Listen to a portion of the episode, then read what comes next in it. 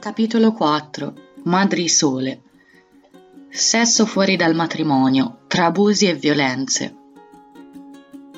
Ho dato alla luce una fanciulla con il legittimo coito. Non avendo io marito, quale per timore di non essere ammazzata dai miei parenti, mando a nutrire per ora a San Spirito con animo di riprendermela quando avrò sedato le mie cose. Così si riferisce nell'anno della Rivoluzione francese, il 1789, una donna ignota di Patrica, in provincia di Frosinone, cacciata di casa dai parenti che a causa della sua gravidanza illegittima vorrebbero ucciderla e costretta pertanto ad abbandonare la sua creatura al brefotrofio. Nella Roma di fine Settecento e di inizio Ottocento vigono ancora leggi che risalgono ai tempi delle crociate e rendono il sesso tra uomo e donna un patto giuridicamente valido. L'unione sessuale costituisce un impegno a cui entrambi devono far seguito con un regolare matrimonio. Se un uomo convince una donna a fare l'amore con lui promettendo di sposarla ma poi si tira indietro, rischia di finire nei guai con la giustizia. C'è sempre una scappatoia a portata di mano, però.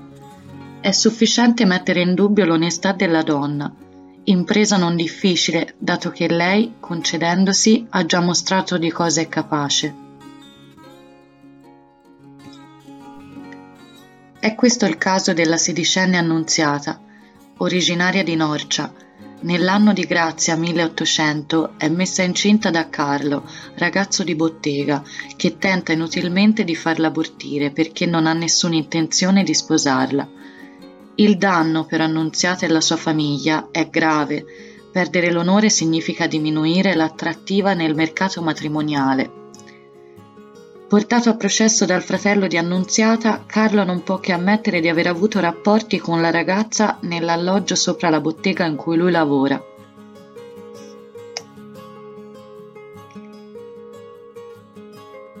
Per rafforzare la sua accusa, Carlo fa testimoniare due amici che giurano di aver avuto anche loro rapporti con Annunziata quanto all'aborto, nega tutto, ammette solo di aver procurato alla ragazza delle cartine contenenti un medicamento per farle tornare i suoi corsi lunari.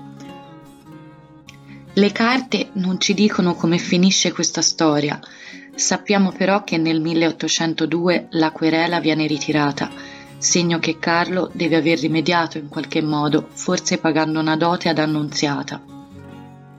Nessuna notizia abbiamo della bambina nata dal loro rapporto. Come vedremo, le sorti di una bambina partorita da una madre nubile e disonorata non sono certo delle migliori.